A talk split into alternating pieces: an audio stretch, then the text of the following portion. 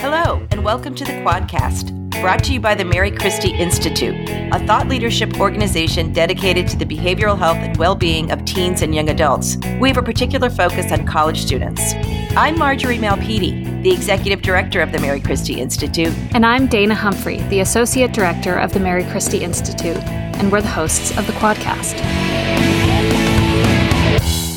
Hello and welcome back to the Quadcast. I'm Dana Humphrey, Associate Director of the Mary Christie Institute. Today, I'll be speaking with Paula Swinford, Director of the Office for Health Promotion Strategy at the University of Southern California. Her office is central to the work of the USC Student Wellbeing Collective. She is also on the clinical faculty in the Keck School of Medicine at USC. Paula, it's so great to have you on. Thanks so much for joining us today. Thank you, Dana. It's my pleasure. So, I'd like to start with your role as the Director for Health Promotion Strategy at USC. What kinds of issues do you work on and how do you address them? Oh boy, that's a dive right in here. Well, first, let me say that the work that we do is part of a collective impact framework. And it's important for me to kind of do a disclaimer for those people out there that are really familiar with collective impact.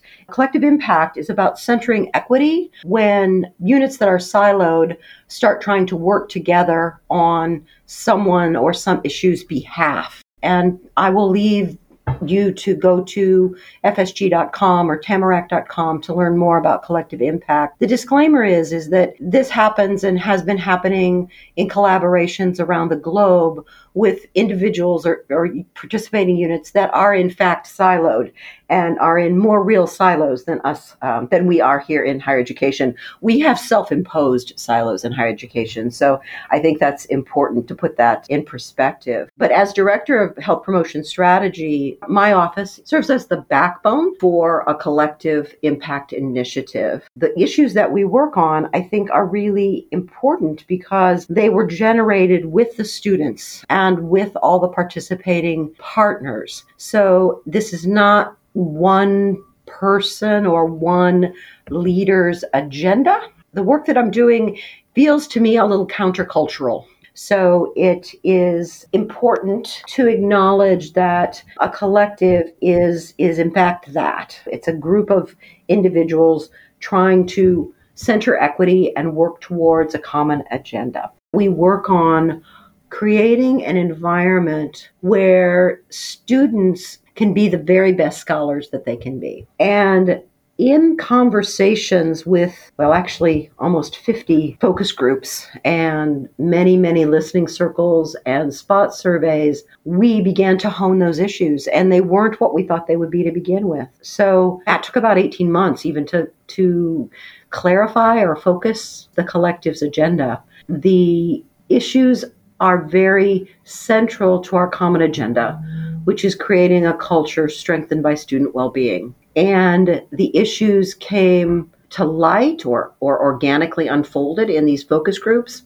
So let me give you an example. We started with the idea that the people who were talking about it thought, you know, don't we want to diminish the stigma around mental health. You know, that was a lovely thought. But as we talked to the students and as we talked to our partners across campus, it became clear that that wasn't grand enough or big enough, that really we don't want to just diminish the stigma. We actually want to create a community where individuals thrive. And that was surprising. You know, it was like, oh, it's about more than that. Another example was talking about sexual assault and, you know, preventing sexual assault. And through the process of honing or like discovering, uncovering the issues. It was not about diminishing sexual assault. It's about actually increasing consent and what that means and how we hold consent in our culture. What is a healthy relationship? How do we support healthy relationships? So that's a touch of the issues. And all of that is really around thriving and inclusion and how those things get twisted together. So, does that give you a little bit of background? I don't know if I answered everything you were asking. No, that's great. And what I love about the way that you have approached this is obviously listening and taking in that feedback and, and changing as needed. But also, it seems like it's this shift from addressing the stigma, which has been a goal of folks on campus addressing these issues for years and years, but and then moving beyond that to really cultivating this culture of well being and care and promoting thriving on campus, as you mentioned. Yeah, it's an interesting thing because it's it feels as if everybody wants to do something, right? I mean, we all want to make things better and people jump in very very quickly into products and services. It's like, let's do this and let's do that. And I have to say that I am a strong believer in the power of process rather than you know one person coming up with a great idea and implementing it because they've got access to all the resources and they're politically the celebrity the current celebrity we like to say you know that that in fact collective impact is about process and honoring all the different voices and working with each other rather than doing things to somebody or doing things for somebody. And I think many times, and I've been in, I've been on a college campus many decades, institutions get really caught up in doing things to students or doing things for students and are very, very shy about doing something with and, and engaging in a process that will create its own result and may not be exactly what everybody thought was the right idea. So I find that quite delightful. Yeah, it, it really reminds me of this concept of, I think it's called design led thinking or or something along those lines which I became obsessed with a few years ago where you're just taking all these inputs and you have this idea but then you listen to the people that you're trying to help and they let you know that all your ideas are wrong or or some of them are wrong or whatever it yeah. is. yeah. design thinking came out of Stanford and that's a, a very generative process. You know, it's quite a lot of fun and you come up with things that you never even thought you would you would come up with. And and that was part of that was part of our process. The original founders of the collective and we'll get into that a little bit more but were really student affairs and student health which are separate entities. They're not folded together here at usc and then also our title ix office at the time which is now EEO-TIX but those were the three founders and we did a lot of that just letting ourselves imagine something different. Yeah, so let's talk about that. Can you explain how the collective was developed started at USC? Sure. Everybody wants to collaborate, right? It's all this, and I hear it all the time. It's like, if we'll just collaborate. And I reserve the right to be a little bit cynical, and I've been around the collaboration wheel many, many times. And mostly what that looks like is, you know, it can often look like, let's get together and plan a party or an event. Let's share some piece of information that is useful to both of us or I really like you, so I'm going to play nice with you until you leave or till I don't like you anymore. So collaboration never really sustains itself in an institution, you know, or in our culture widely. And we had a vice president of student affairs who had a background in, had an MBA and unlike many student affairs, lead student affairs officers, and really just kept saying, why are we not collaborating? And really was pushing about how to build an infrastructure for collaboration. Like, how do you reward collaboration? Like, coming at it with a business mind. Anyhow, long story short, he also was very, very interested in the public health issues that were getting in the way of student success. And he's now at the University of British Columbia, but in Vancouver. But I can remember him saying, you know, we can focus on the traditional things student affairs focuses on, which is tends to be crisis management and, you know, leadership skills eh, through student activities, or we can get at what's getting in the way of students succeeding. And he would talk about you know mental health and inclusion and alcohol and sexual assault. So that was a big impetus of it. And then i think you add in um, dr sarah van orman who many of us know from college health as uh, as in her voice during these last couple of years around covid. But sarah in the room i remember sarah looked at me and she goes paula you've read that article by Kania and kramer. It's in Stanford Innovation about collective impact framework. And in fact, I had, and you know, because I'm one of those people who just reads a lot and it hadn't occurred to me and she goes i think that's what i think that's what we're talking about here so you know as things happen it was like okay let's create a structure where collaboration is supported in a very specific way because the issues that we're talking about will never be solved by a fancy new building or a bunch of staff or you know, or one unit. They are by definition very complex and they are by definition not solvable in the traditional way you might think of. You know it's they're not it's not a simple problem. So that's how it kind of got started. I mean out of a desire of a, a vice president of student affairs and out of the collaboration of a executive director of student health and then the title ix offices was bringing in a lot of the compliance these are ingredients that are common on many college campuses they just aren't structured in this way. Right. We've been talking a lot about collaboration, and I think we're talking about it vaguely. And I'm curious about what does that look like in practice? Are you meeting a bunch, coming up with ideas together? Are there set ideas when you start out that you are working on together? So there's five conditions for collective impact and you can look those up, but it's about a common agenda and then aligning activities using shared data and a lot of communication. And then the fifth piece is having this backbone organization that kind of very much in the background keeps everything humming along. So the collaboration will look like looking at one of the goals and saying, what are the key performance indicators that we're going to track in order to see whether or not we're making progress? So you've got to then as a group over the period of a couple of months meet enough and talk about different KPIs and the, the, ones you wish you had and the data you do have and creating KPIs. So that's collaborative. And, and very, very much everybody has a voice. Students very much have a voice in all of this. So the other piece that would look like is so then you begin to look at what I'll say are things that will be familiar to people that are more, what do we want to call them? they are templates, if I if I can, and I, I know with don't no disrespect, but I think of things like the JED Foundation as a template. I think about Healthy Campus as a template. So there are these templates that say these are the things that need to be in place in order to make success. And you know, sometimes those templates are processy. You need to talk to each other. Mm, yeah, okay. But also, then they're also about evidence informed practices. So, looking at the effect of the density of alcohol outlets around a college campus that has tailgating and in there are these evidence informed practices. We started creating these tracking sheets and they say these are the things that need to happen. These are policies that have some evidence around them. Are we doing these policies? So the group gets together and begins to do an assessment where we give scores. We give yellow, green, and red. Yeah, we've got this one done. Nah, maybe we've talked about this one, or no, we haven't even looked at this one. And then the group decides two things one, is there anything within their organization that they can do to align? So, do they have the power to unilaterally change something within their own unit? Or is there something that they cannot do, but that three or four units, if joining together, can do?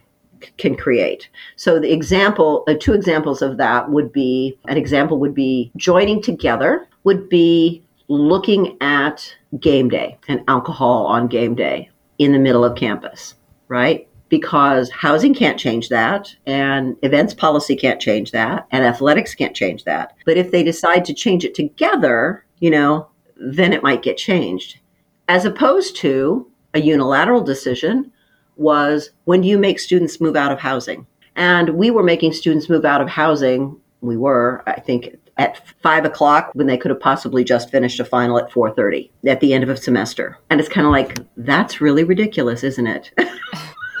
Especially when you have a large international population which we have. And so how do you manage really? Is that necessary? You know? So so you ask about collaboration it, it's kind of like it creates this communal will to both realign within your unit and then to think about what one unit can't do and how to elevate a solution beyond, you know, well, that, you know, that's above my pay grade. The thing it is not is getting together and putting on a bunch of, uh, of everybody's good idea. And how many times have we been in meetings where it's like, you know, it's like, let's brainstorm good ideas. There's evidence out there about what creates a health promoting campus. And, you know, it does not take people to sit around and say, you know, let's have let's have a crashed car on campus or we need this or we need that. It doesn't mean you don't listen to those things, but it's that's not how you do collaboration, really. And that's so interesting. And I, I really could talk about this for the rest of the day. But there is an upcoming webinar on the collective impact framework with NASPA, which shows an interest in these types of strategies, I guess you might call them.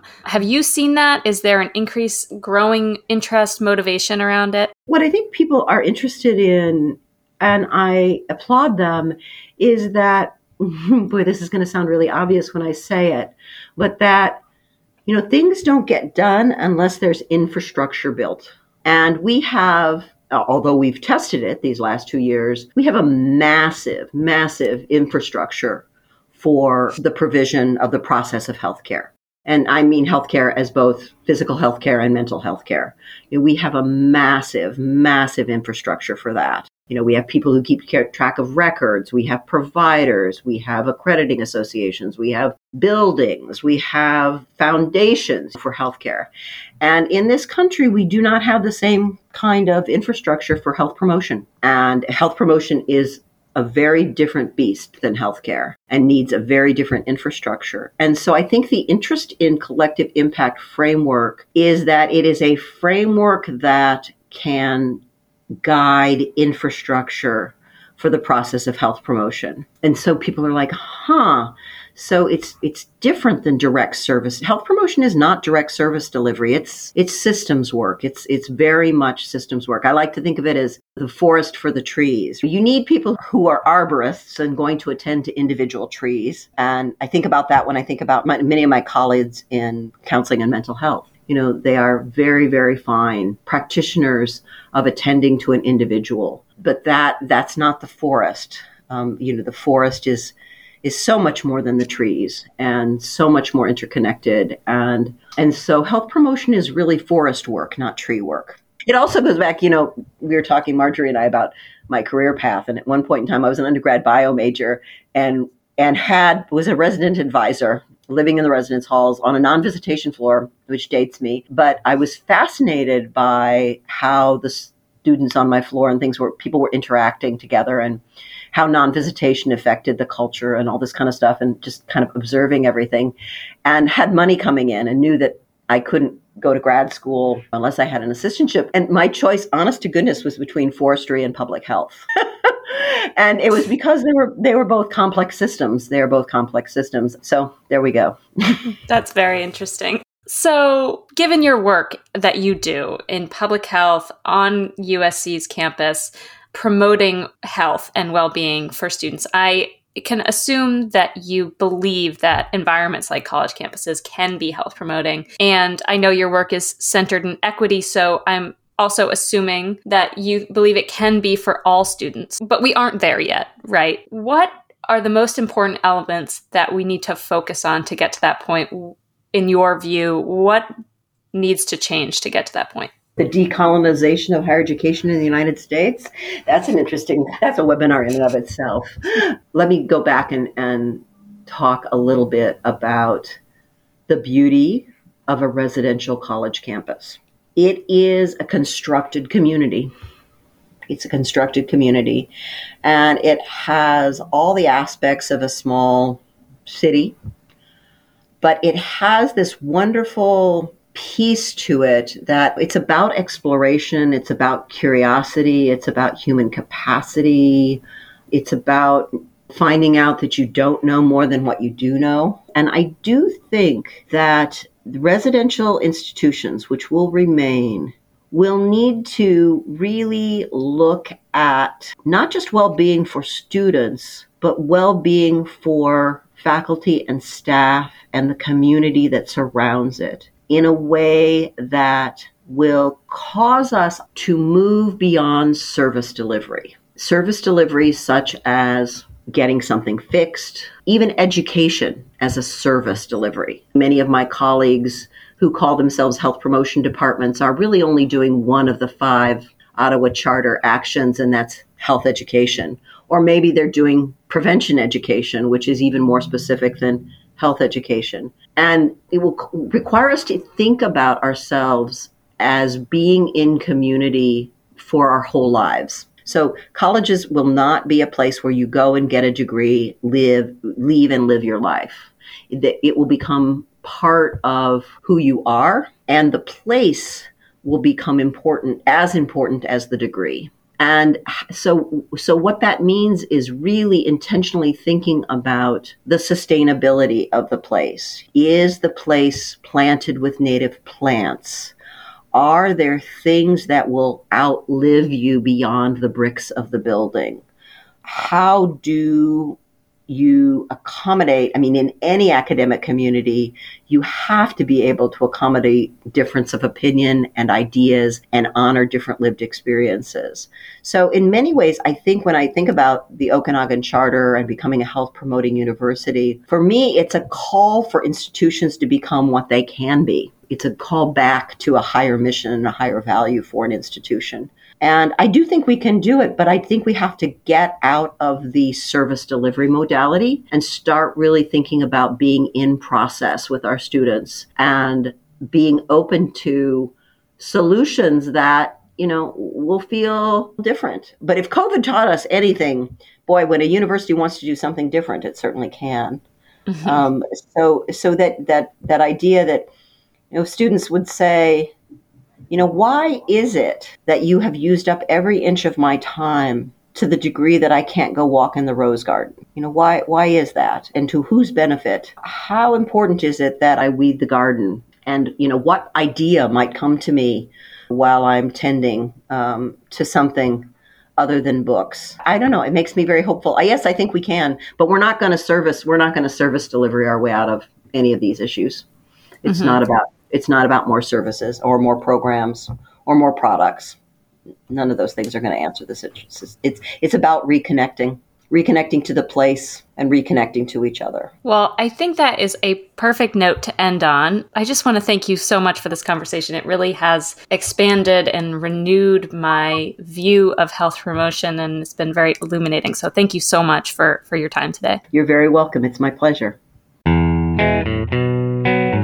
This has been the Quadcast, a program of the Mary Christie Institute. To learn more about our work, go to marychristieinstitute.org, where you can sign up for our other programs like the MC Feed and the Mary Christie Quarterly. And if you like what we're doing, leave us a rating or review on your favorite podcast player. Thanks so much for listening.